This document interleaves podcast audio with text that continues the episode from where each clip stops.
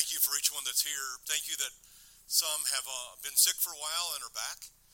Uh, we pray that these numbers in the coming weeks would double and triple and get us back to normal and allow us to interact personally, uh, individually, to see people face to face and to find out how they're doing. But we thank you for this time. We don't take it for granted. Uh, we know church is not being at home watching it on TV, but it's it's a great second alternative when you can't do otherwise. Um, so help us, Father, to come back together and to um, look to you to take care of all of our needs. We just thank you for this time in your word. In Jesus' name I pray. Amen. I feel like it's been a month, um, and for some of you it has, right? You feel like it really has been a month. But as we looked uh, at it, uh, Habakkuk a little bit ago, uh, two, three weeks ago, we saw a couple sections here in chapter 1. Habakkuk accused God of not dealing with the sins of Judah. You ever complain about the sins of people around you? How, how they drive, um, how they treat your family. Um, maybe it's your neighbor and you're loving them, but they don't always act nicely. Um, but there's a lot of opportunities for us to deal with the sins of those around us. And Habakkuk, as a prophet of God and as a very intelligent man, we shared that in the beginning. This book is written of a higher level of Hebrew and how it's been put together. You can tell this, this man was trained and um, knowledgeable, and yet he's coming along with all that knowledge, and sometimes it gets in your way as he's given this oracle from God, this, this burden to bear, this information he's sharing and passing on. And he's trying to explain to them that God is not paying attention, that Judah needs to be straightened out. And so God answers him. He takes Judah's complaint of injustice in chapter 1, verse 1 to 4, and he explains to Habakkuk that he was doing something about it. Isn't God always doing something about it? Why is Habakkuk complaining? Well, he doesn't want what's coming, but he thinks God isn't even dealing with sin. He deals with sin in our lives. If you're a believer, you get spanked. If, if you're an unbeliever, there's a lot of things that you allow to get away with because you're not God's child, and He doesn't interact on that level. We need to know Him. But don't think you're going to get away with something when you're God's child and you decide to bring sin into your life. And so Habakkuk's looking at this whole thing. He's looking at the nation of Judah. And the question is, how many of them really were righteous? Small number. Same thing we've said about America today. How many real believers are there in our country? And it's a small number. I don't care how many people are going to church and nowadays not going to church and finding other alternatives. But what's fascinating to me is when they don't go to church, they stop reading their Bibles, they stop sharing the gospel, they stop praying, they, they stop letting, letting go of a lot of things because it isn't a relationship with Jesus Christ. And so as they struggled with this, uh, Habakkuk's kind of expecting God to do something with Judah because Judah's his precious little child, the children of Israel. And so he complains. And God says, I'm doing something about it. And here it is. He explains to them, I'm going to send the Chaldeans. And he goes from this injustice in 1 to 4 with this feeling of that, that's incredible, God. That, that is unbelievable that you would do that. Do you know who the Chaldeans are? God. Well, if God doesn't know about the injustice in Judah and he isn't dealing with their sin, why would he even pay attention to the Chaldeans? Habakkuk, you got to get your story straight here. Either God should be doing something because he knows everything and he doesn't like sin, or God is purposely choosing a group of people that he's going to use to discipline his own. And so the message today, chapter 1, 12 through verse 1 of chapter 2, is a new challenge from Habakkuk and basically says to God, you can't do that. You ever done that? You ever felt so sick? Maybe in recent weeks. It's good. God, what are you doing to me? You, you can't make this worse. Next day, worse. Wait a minute. Something's got to something's got to give here, God. This isn't how you work. This isn't how things go. And the, the fact that we're still alive is amazing to me. Adam and Eve, the moment they sinned, defied God's direct command to them, should have been squashed like bugs. God could have started over. And in giving man a free will, starting over, what do you think would have happened? Where'd the devil go? Nowhere. Were, they going to be put back in the same garden with the same knowledge of good tree of knowledge of good and evil and, and, and all of the, the struggles that were there? They would have been in the same boat and the same Satan tempting them in the same way. They were perfect. They didn't have a sin nature. They weren't drawn into that in any particular way, except for the fact that they were curious, starting with Eve. So here you have Judah being curious with sin. And so we look at verse 12 of chapter 1. He says, and again, as um, he presents these in the New American Standard, they leave it with the Old English. I, I wouldn't do that, but I'll read what's there. I don't see a need, but it, it helps to separate some things at times, explain who's talking to whom. But here he says, Art thou, now we know he's talking to God, not from everlasting, O Lord? My God, my Holy One, we will not die. Thou, O Lord, hast appointed them to judge, and thou, O Rock, hast established them to correct. Right? Kind of bringing this up, and he's reminding God of his authority. And the fact here in the first part is that God is self existent. Art thou not from everlasting? Uses an interesting term here. Art thou not from of old? And he's bringing out the contrast. Remember verse 11 two weeks ago? Habakkuk 1:11, then they will sweep through like the wind and pass on, but they will be held guilty those whose strength is their God. What's going to happen to their God? The God of the Chaldeans, the Babylonian going to perish. It's temporary. He says there, will they not be held guilty? That they will sweep through like the wind and pass on. It, it'll come and go. But God, and he brings it in verse 12, he says, Are you not from everlasting? You're not like their God, their military might that they worship. Many countries do that today. Many communist countries do that. And China's one of them. They worship the God of their own strength. Is God going to use China to discipline his people? You don't even want to bring it up, right? You don't want to remind God or give him the idea like he needs ideas from us.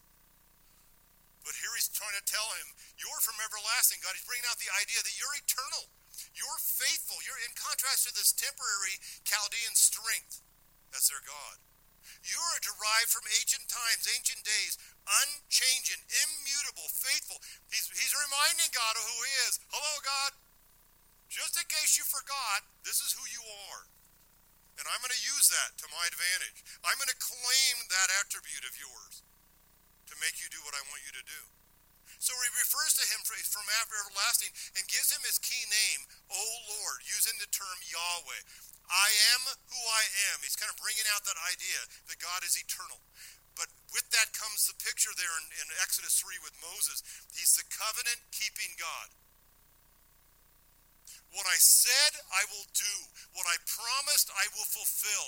What I've given to Abraham, Isaac, Jacob, and the 12 tribes, I'll follow through on. And this is what, what um, Habakkuk is trying to bring up to God. That's who you are. You can't wipe out Judah. Did God say he was going to wipe out Judah? Remember, we brought it up a couple weeks ago that God is not punishing Israel and taking them out of the way. He's chastising Israel. And there's a big difference between the two it's discipline, it is not execution. Does he do that in your life? Does he use things like, I can't even get the words out of my mouth, COVID? Is that a possibility? Don't, don't you learn things when you're in a position like that that you don't learn any other way? when God lays you on your back and stops you from being able to do normal activities? Get your attention. And our natural response is to cry out to Him and say, Thank you. Don't we not? No, we don't. We're, in the perspective, say, God, I'm, I'm on the sideline. Your, your favorite minister, your favorite servant, your favorite worker in the church is not there. It can't go on. Is that what he's saying? Yeah. Habakkuk thinks that God needs to do the right things for Habakkuk's sake and for Judah's sake, but God does the right things for God's sake. And he uses a wide variety of, of things in our lives, including the fact that he postpones our death. We get so upset when a child dies. I remember doing the, the memorial of a, of a one and a half year old child one time. What do you say? How do you comfort people with that? It was very difficult. And it was early on, it was back in the 80s here in LaPont. And you kind of ask the question God, why? Well, how old's old enough? If they reach 20, is that okay? No. If they reach 80, is that okay? Well, what, what is it that we're struggling with? God, you're letting people die. What did he tell Adam and Eve? Eat it, you die. They instantly died spiritually. They eventually died physically. They watched the process. They, they watched all of the things kick in that, that happened right away. And the first thing that kicked in was they were embarrassed. They were hiding. They felt guilt. Hid from the very one who they knew they had violated. And it's what we do when we struggle with sin. It's what Habakkuk is trying to get God's attention with. He says, You're the God who doesn't do those kind of things. You're the God who is I am who I am. You are the next term, my God, my Elohim, my sovereign creator, my the God Almighty, the one who's all powerful. That's who you are. You could snap your fingers and COVID would disappear off planet Earth. You could snap your fingers and war would be gone. Guess what? That day's coming. It's coming when Jesus Christ returns. But when he returns, he's bringing with him judgment. Why would I wish for him to hurry up and wipe out unbelievers and send them to hell? unless I'm like Habakkuk. I want what I want when I want it. And there's people around me that are hurting me. And if you give me some special power here, you don't you can limit it. 20 people that I just had to point my finger and said, You're dead. And they fall over. How long would it take me to use up my 20? Hopefully, a long time. Hopefully, the very first thought that would come to my mind is, Are they saved? Whoops, I can't point because I have to be careful. And what I need to do is lay down my life. The one thing I am noting, and I'm sorry I'm bringing up COVID, but it's what's been dominating our church and it dominates our attendance today, is I'm finding people so passionate about COVID in every way, shape, and form. From what they what they're reading up on, what they're following, the protocol, all of that. And yet I'm struggling to find people that are even close to being that passionate about Christ. I'm finding believers that are totally wrapped up in the idea that I might die.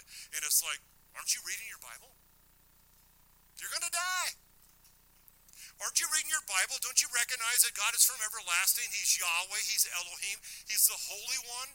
He doesn't sin, He doesn't do things wrong, He doesn't lie, He doesn't cheat, He doesn't twist it to violate what He's promised. What are we trusting in?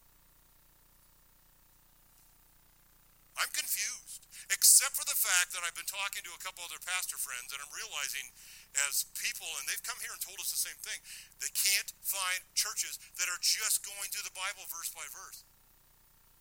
Find me a church that's teaching through Habakkuk. Why would I do that? That's not what the people want. They want happy, cheerful, entertaining kind of passages that give them all the positives, all of the good things that are going to come out. And they want them even sometimes to lie to them and said, You can sin, it's okay. And they start naming their favorite sins. God is the one who is Yahweh, who is Elohim, who is holy. You can't do that. You can't go around telling people it's okay. But the passion is on the physical, the passion is on the temporary. This is what Habakkuk's struggling with here. God wants our passion on the eternal. I'll try to stop there and leave COVID out of my message something wrong. There's something missing. And as I talk to friends around the country, they're having trouble finding those churches that are just teaching the word and following God's truth instead of watering it down to make people comfortable. And they used to be the whole issue of seeker friendly, and they bring all these unbelievers into the church. And then they couldn't figure out why the church was diluted, why it was following after all these things that people were coming in with. That's not how it works in Scripture, folks. Jesus wasn't begging people, he wasn't on his knees begging them, please come and here, I'll, I'll get rid of half of the Ten Commandments. Will that make you feel better? I'll even let you pick. Tell me which five you don't want to follow and we're good. That isn't how it works because it isn't based on the truth. It isn't what's best for you and for me.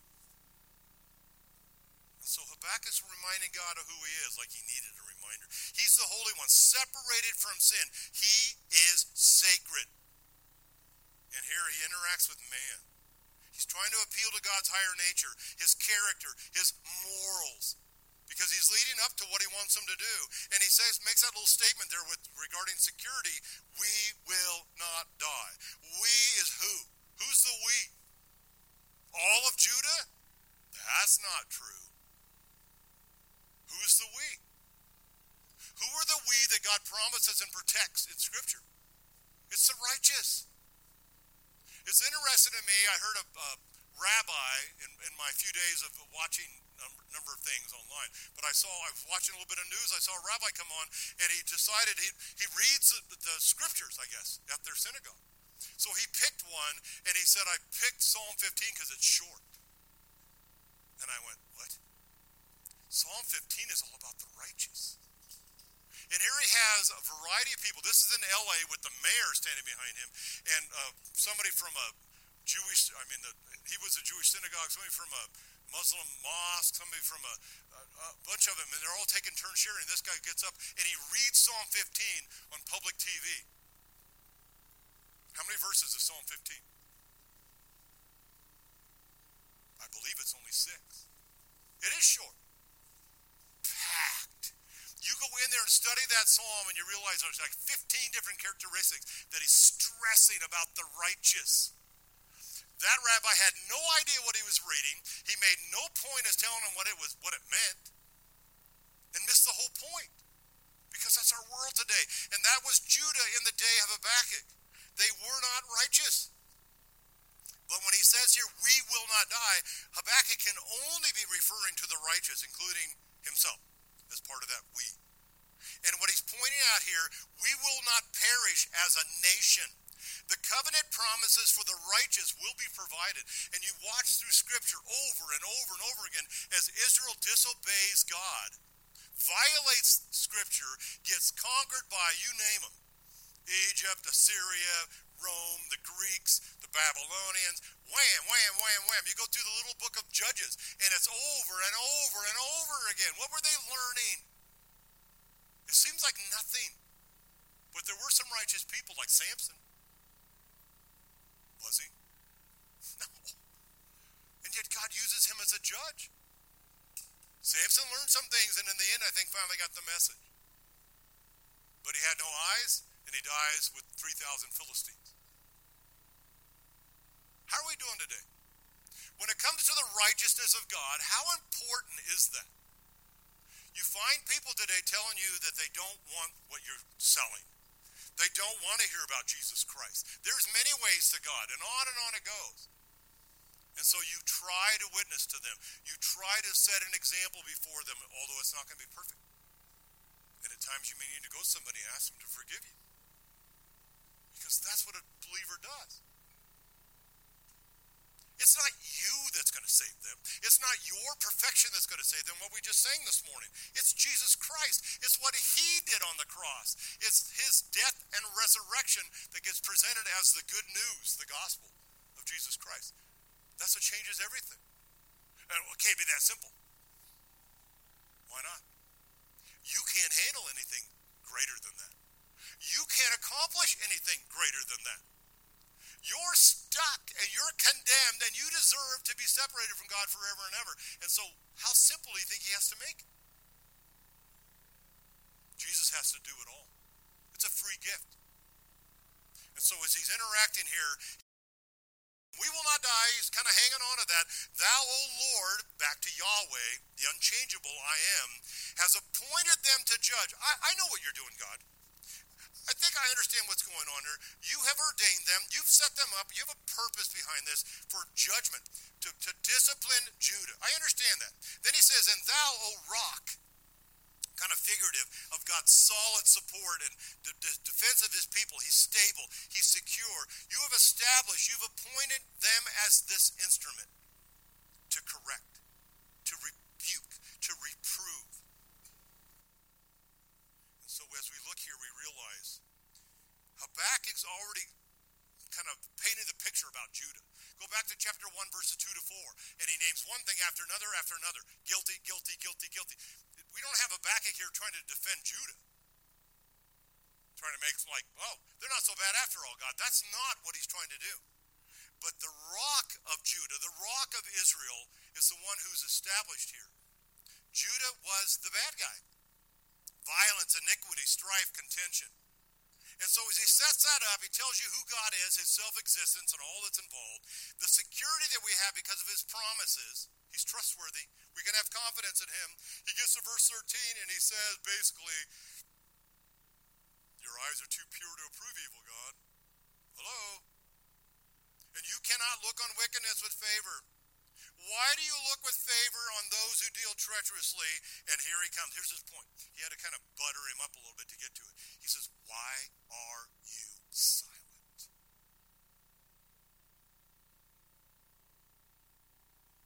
What are you doing, God? If I were God, you're dead. I, that's twice I killed you. I shouldn't point to you two times. You're dead. You're dead. And then when I run out of dead fingers, I've got to come up with some other way. But it worked so well and those people disappeared out of my life. Then I start taking their lives on my own. I start being God because I think I know better. And this is where he's struggling with the whole thing. He says, God, you should do something about this. You're too pure. You're too ethically sterile, too clean to approve evil. To endure, literally with the eye, what is ethically wrong. All sin is hateful to, to God. And again, goes on, and I found it this week in a couple commentaries looking at him and last week, and realizing that people keep saying that God can't look on evil. I can't find a verse that says that. This is not what that's trying to say. If God can't look on evil, how does Satan come back and forth in Job 1 and 2 and stand in God's presence and interact with him? How does God show up in the Garden of Eden when they just brought sin into the picture? And he's, he comes in, in there and he's, he's looking for them. And he finds them and he interacts with them. And then they want to use the phrase when Christ God died on the cross, and it's in some of our songs, that God had to turn his face away. Find me a verse that says that. Jesus Christ is God. If God can't look on evil, how did Jesus take it on himself? It's, it's not correctly being taught. And they, they'll go to verses like this and they'll try to bring it out that you're too ethically clean to look at those who are ethically wicked. But he's looking. He says you cannot look on wickedness with favor, is what's implied in the Hebrew, because that's what's being brought out here. You can't show regard to wickedness. You can't stand to witness it. God does not enjoy it. Do you think he liked it when his son died on the cross? That's not when the celebration came. And his son cries out, My God, my God, why hast thou forsaken me? It isn't turn your back on me, but he's having to endure it. I said I wouldn't bring up COVID again, but there are many COVID patients saying that. My God, my God, why hast thou forsaken me? If you get it bad. If you didn't get it bad, you're kind of going, What's the big deal? Don't be lighthearted about it, about anything that anybody's going through just because you didn't go through it. We need to have sympathy and understand, and this is what's going on here. God does not look on wickedness with favor. He does not look with favor, and again, it's implied here, but he doesn't cause himself to endure those who deal treacherously, those who are deceitful, those who are faithless, those who stab you in the back. I've had friends like that. People I thought I could trust. You don't know who people really are until they're put to the test. Jesus knew who Judas was because he was God. But the other disciples are kind of going, what's the problem here? There are people in the church who are going to turn on you. When the pressure gets strong enough, and again, again, if you're trying to hide out and you're trying to pretend like I don't want to know what's going on out there, then yes, you're going to be even more surprised. But it's creeping in. It is beginning to take over. It is pushing true believers to the wall. And you're going to have an opportunity just like Peter when they asked if he knew him. Just knew him. No. Then somebody else asks. No. Somebody else asks. No, blankety blank blank blank. I've already told you I don't know him. And Jesus is right there because he turns and looks at Peter. Don't, don't be Peter. Remember what he promised? I'll never deny you. Don't do that. Don't make promises you can't keep. Be humble. Get into the Word. Grow in Christ. Let Him have His way in your life. And those things do not happen you you'll be ready and willing to die. That's how I feel about sickness that's come in to people's lives. I have sympathy. I feel bad for them, and I suffered myself. But I but I don't I don't look at it and say this is the end. The, the death of my life physically is the beginning. And then when Christ returns and I get that new body to be with him forever and ever, it's the, the opportunities that are ahead of us. I've known that since I was a seven year old. God has in, in built it into my life through the scriptures over and over and over again as I realize what God is trying to, to say to us, what Habakkuk is struggling with here. And he's trying to appeal to God. You can't do this, God, so why are you doing it? And the bottom line is there when he comes down to it, he says, Why are you silent? Why do you withhold your tongue? Why aren't you condemning all of this? When the wicked swallow up, they engulf. Describes destruction and ruin. They swallow up those who are more righteous than they. The ones that are more just, more innocent. This is Habakkuk trying to appeal to God like God's supposed to say, oh, yeah, that, that's a different idea. We're kind of in a court case here, and Habakkuk's throwing up his, his justification for things, and God goes, up, oh, you got me. Change. That's not what's happening problem was the difference between the righteous, which didn't mean they were sinless or perfect in the Old Testament, but they were righteous in God's eyes. They were just. They were innocent because God had taken care of their sin. And those who are unrighteous, who have no relationship with Him, have no um, opportunity to become believers, to put their faith in Christ like Abraham. And so he's interacting here, and he says, Why are you silent when those more righteous, how, how righteous was Judah? See, Habakkuk shot himself in the foot back in chapter 1, 2 to 4. You just laid out the evidence. You call that righteous? Go look at Psalm 15. And Habakkuk's kind of in trouble here.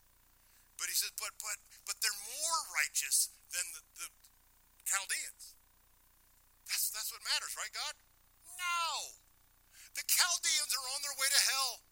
The Chaldeans are just a tool I'm using. And when I'm done with the tool, I'm going to appropriately deal with it. It's you, Judah. It's you, Habakkuk, that I'm really trying to get attention. So this idea of God's authority, appealing to him, he is, he is who he is, and there's no question about it. He is self-existent. He does bring security. But in this case, he's silent. Because Habakkuk is not asking the right questions. So he goes into this abuse. This is what he really is concerned about. And so he starts challenging get with more questions. Verse 14, why have you made men like the fish of the sea, like creeping things without a ruler over them? Like the fish of the sea, helpless, easy prey, defenseless. They're, they're dumb. They're unable to speak in their own defense. That's what you've made them like. Because you won't listen to me. And you're obviously not listening to them. They're like creeping things. They're alone, kind of like ants. No leader to protect them, easily crushed. And specifically without a ruler over them none to guide or protect, no general with an army. So here's Habakkuk. He's in the court case. He's pulling out all the stops, trying to throw everything, see what would stick on the wall to get God's attention to him to do the right thing. They're susceptible, God. They are vulnerable. Verse 15. The Chaldeans bring them all up with a hook. Now your fishermen start waking up this morning. They catch them with a hook. Secondly, they drag them away with their net. They, they sweep them away and they, and they, they t- take them up. And then he says, thirdly, they gather them together in their fishing net. He uses net here five times. One, three, and five is the same word. Two and four is a different word. He's trying to bring out this, this first net as just something perforated, almost like what you would use. And again, this is me, and it's not a, a good description. But when you're when you're in the boat and you're you're catching, you're, the fish is coming in, get the net, get the net. That's what they'd be referring to. But when he uses the second term, they gather them together with their fishing net. It's the one you'll see them in a far off, enchanted island that we wish we could be at today. But they they take that net in the boat and they throw it out and it spreads and it lands and it traps whatever's in it. And so he's using two different terms here. And he goes back and forth and he says, You're collecting them. The uh, third idea gathering them together, collecting them up in the fishing net. And so then he struggles with this whole thing. Therefore, they rejoice and they are glad. And I kind of, the more I looked at this, I, I think I'm right that the first one's more external and the second one's more internal. They rejoice, they take pleasure in with arrogance. This describes in the book in Vine's Expository Dictionary a spontaneous emotion, this extreme happiness, visibly expressed. It's things like David skipping about, dancing, singing, when you go over to 1 Samuel 18:6. These people are dancing on the graves of, the, of Judah. They're giddy so excited and they're so arrogant. They're so proud about what they've accomplished. And, and then he says, on, on, on the ha- other hand, they are glad. This is more of an internal exulting with levity. They're just, it just, you know that feeling that bubbles up when everything went your way? Maybe when you were a kid and, and it's Christmas and you asked for three things and you got all three of them. And more. Other stuff showed up. Aunts and uncles joined in. Grandma and grandpa sent money. And so here you are. And I remember watching some kids at, at that level, and you see them on TV with, they just, they do this little dance. Because on the inside, they're glad. They're, they're really motivated, exulting, excited to levity on the inside. Did they win the lottery? No, that doesn't matter either. That's temporary. Did they come to know Jesus Christ? You ever seen someone receive the gospel who really recognized they were a sinner? And the true response, you see, you get both of these in them. But this isn't about salvation. This is about the Chaldeans abusing Judah. And it's like God is letting them get away with it. They're so susceptible, God. It's unjust. This isn't the right thing to do. And verse 16 says, Therefore they offer a sacrifice to their net. This is the first net. This is they offer, they, they slaughter in sacrifice because their net was so successful. This perforated thing that's somehow catching the fish. And they burn incense to their fishing net. This is more making smoke sacrifices, is the word he uses. Because through these things, their catch is large. It is successful, literally fat, rich, robust. And because of these things, their food is plentiful. They're well fed. They're healthy because they stole everything they could see in sight. You cannot tell them no. So, whatever's at your house, if you mentally said to yourself, This is the most valuable thing in my house as far as earthly treasure, not my family, but as far as things go, they broke in and they took that. And they did the little giddy dance they took it and they spent it on themselves to make themselves, as he describes here, fat and sassy, healthy as can be with your stuff. And so verse 17, will they therefore empty their net? He's trying to bring on will they will they keep on emptying, causing their net to be emptied? It's a hiphil, so they could fill it again and again and again, and satiate themselves. There never is enough. That reminds me of the lottery. When are we going to stop looking for the world's sweepstakes and start looking to God? 1 Timothy 6 tells you don't do that. Don't waste a nickel or what is a sweepstake? A dollar, two dollars, I don't know what they're up to. But but but I can win. You know where that money's coming from that you're winning? Either you lose, which is one in five hundred million are going to win it. And so there somebody that one person that wins it is taking your and everybody else has money. Or you happen to be the winner. And if you're the winner, watch out. First off, realize you just took everybody else's money. Well, they gambled and they lost. Yeah, but guess what they're going to do next? Everybody's going to be coming to your door. You can go into, I remember Reader's Digest and many other articles, these people that won lotteries, it destroyed them. And I'm talking about big enough money that everybody wanted to cut. They come nice, and then they get mean. And then they look for ways to steal it from you. Why do you want to do that? God tells us in 1 Timothy 6 that we're to be content. Why am I content? Because it's God who I can depend on. Remember the one uh, who is my Lord, my God, my Holy One, who's everlasting, the one who's taking care of us, the one who is my rock. Why am I pursuing the world's temporary goods and getting so distracted in the process? And so as he wrestles with this whole picture here, he points out in verse 17, therefore they empty their net and continually slay nations without sparing.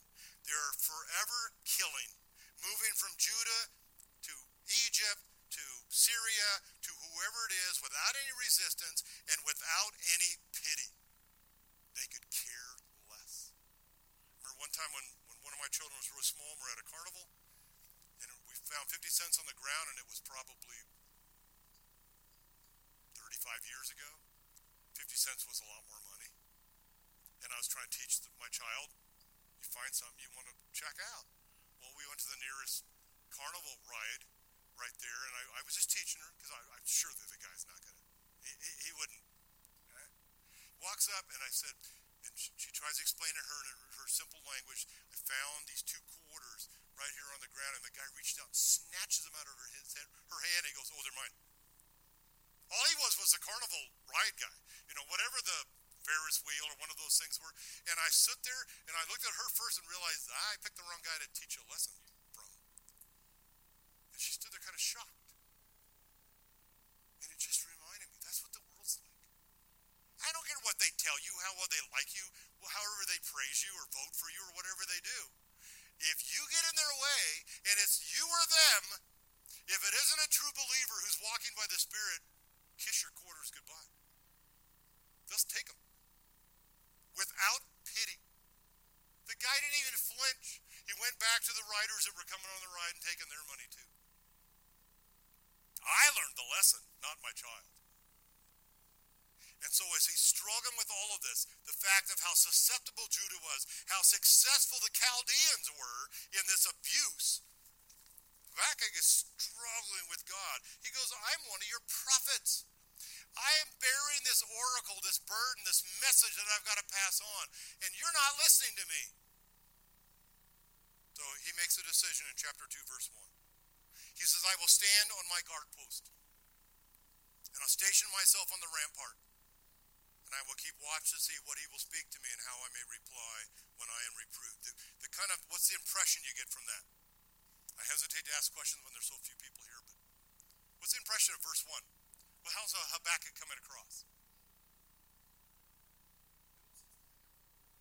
Okay, so he's kind of recognizing I'm in, a, I'm in trouble with God. I'm, I'm, he's kind of humbling himself. It's kind of the picture until you look at the verse and you realize that isn't what he's doing. When you look at verse 1, the idea of waiting here, he says, I will stand on my guard post. I will stand. I'm going to position myself before God. I'm resting my case. Okay, God, what are you going to do with that? That's more what he's trying to say there. He's trying to bring this out. And it's it's a simple, qal, and perfect, and I know you hate me bringing those up, but he says, I, I will stand on my guard post. I my observation station. It's kind of like kind of like uh, who was the one that went up to the cucumber field? Just came to my mind, and I, I should have looked it up. He's kind of watching, but but you have this whole situation. This Habakkuk in three chapters is kind of what Job is in forty two chapters. You're reading your Bibles, I know you're picking all this stuff up. And so as you're going through there, Job gets really slammed. That's what Habakkuk's struggling with. Look at look at the nation. And then he goes into this middle section, and he kind of starts. He has people, you know, in Job bringing up stuff, but but Habakkuk is smart enough, and he's bringing it himself, bringing it up, giving God all the reasons. And then when you get to the end of Job, starting with verse 38, where were you? Where were you? Where were you? And he kind of beats the clay of Job down into a little pancake. And Job repents.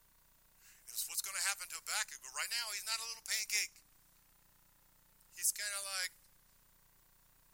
what are you going to do about it, God? I, I was standing on my guard post. I am going to position myself in this observation station. I'm keeping watch. And then he says, and station myself, which is bringing up the idea, I will plant myself firmly. I'm going to hold my ground. Now he's moved to a hitpael. To plant himself. It's something he's going to do on the rampart. And you look at it and you go, what is that? And it's basically the, the, um, the watchtower but, it, but it, when you look it up, he's talking about this besieged city, this mound that's being built up to take over the city, and he's kind of positioning himself, and he's going to say, "I'm going to watch and see if God will come in and wipe them out." Remember Sennacherib when he went after Hezekiah? One night, 185,000 Assyrians Assyrians are wiped out by how many angels? One angel. Yes, that's what we love. Those are the kind of movies we want to watch again. That was fun. Well, that movie's coming when Jesus Christ returns, but when he comes, it's a terrifying thing to fall into the hands of the living God. People don't believe that today. Oh, he's, he's kind and nice. Love Jesus, love everybody. You don't understand. He's coming back in judgment. It's real. Ready? Do you know him personally? Have you received that free gift of eternal life? He died on the cross for you. He took your sins on himself. He didn't cut a deal. Here, you take five sins, I'll take the rest. How well would we have done? We can't do it. We can't atone for our own sins as sinners. Lost. And here he's trying to, to make God kind of pushing this in God's face. He says, I will stand on my guard post. I will station myself on the rampart. So he's kind of putting himself up like this little kid that, that thinks he can push God around. He says, I will keep watch as he moves down to the lower part. And he's basically bringing out, and this is a piel. And I, again, I mention these only because they, they don't come out in the English. They don't come out unless you're looking at the Hebrew. He says, I will seriously look forth. It's, it's an intensive form in the Hebrew. He's going to be staring his eyes out to see. What's he want to see? One, what he will speak to me. How is he going to judge and decide and rule? What's his heavenly uh, justification going to be for not fixing this problem? You, you get the arm cross thing? God, you cannot. You cannot justify this. I just laid out the case of who you are and what you promised, and yet you are silent. There's something wrong. Are you the God that I really know? Well, prove it to me in chapter 2, verse 1. I'm going to watch. This piel imperfect. I'm going to be watching to see what you will speak to me. It's another piel imperfect. How you're going to be responding in judgment. How are you going to justify yourself? Two, I will keep watch to see how I may reply, what I will answer in return. My requital is literally what comes up in the Hebrew in defense of my position. I'm going to keep watch because I'm going to watch what you do, and then I'm going to have appropriate response back. And God goes, Oh, I took on the wrong person. Habakkuk is a really good lawyer. Made a solid case. And so he says, I'm going to watch to see how I may reply when I am reproved, when I'm corrected and rebuked. And literally, again, in the Hebrew, it brings out the idea when I'm impeached concerning my complaint and my argument. When you try to take it down, God, I'm going to be standing there. We'll fix this problem. We never do that, do we? I've shared many times as a two year probably closer to three of my grandmother telling me what to do. She lived next door in Palo Alto, California. I was digging in her flower bed. My grandmother loved flowers. I still remember all of her flowers that won't grow here. She came out, she, and she called me Jackie because that's what they all called me. You may not. And she says, Jackie, please stop digging in my flower bed.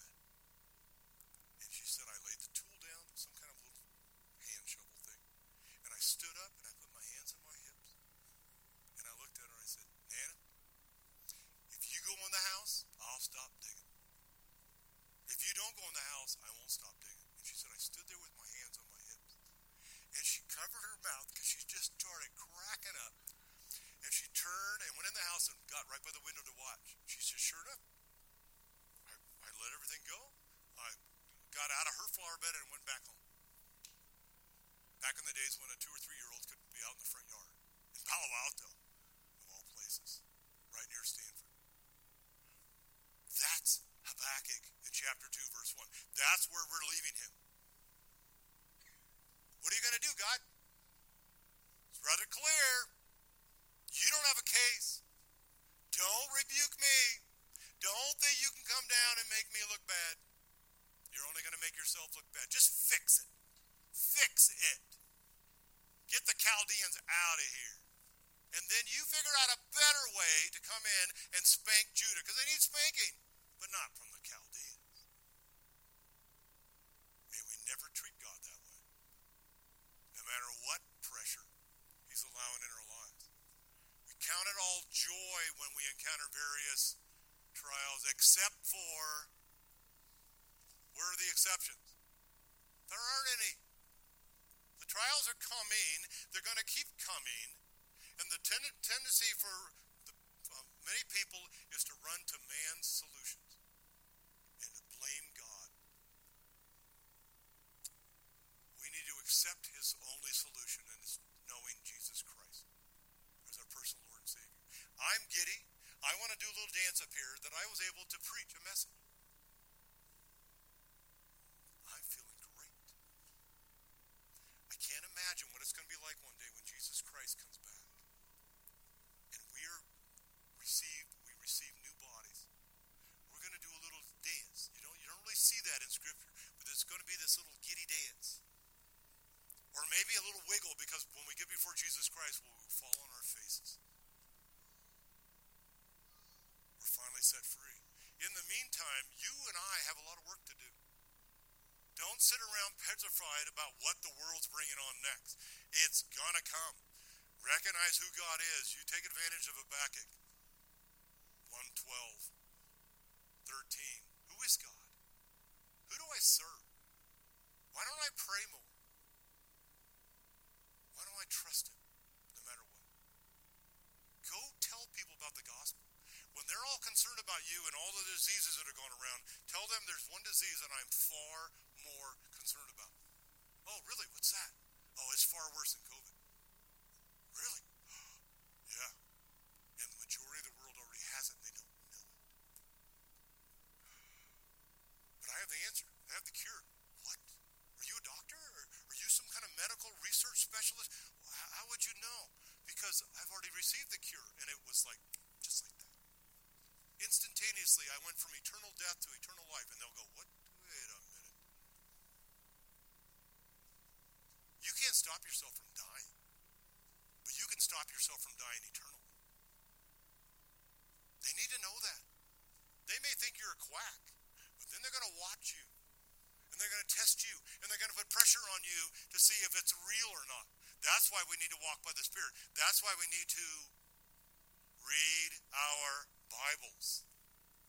That's why we need to love God with all of our heart, soul, mind, and strength, and flee from all of the things that are out there that people think are the answers drugs, money, sex. They don't satisfy, in case you haven't figured it out. Trust Jesus. That's the answer. Let's pray. Father, you are so good to us. We are excited to know you, to be given an assignment to make disciples, and to realize that we are going to be successful.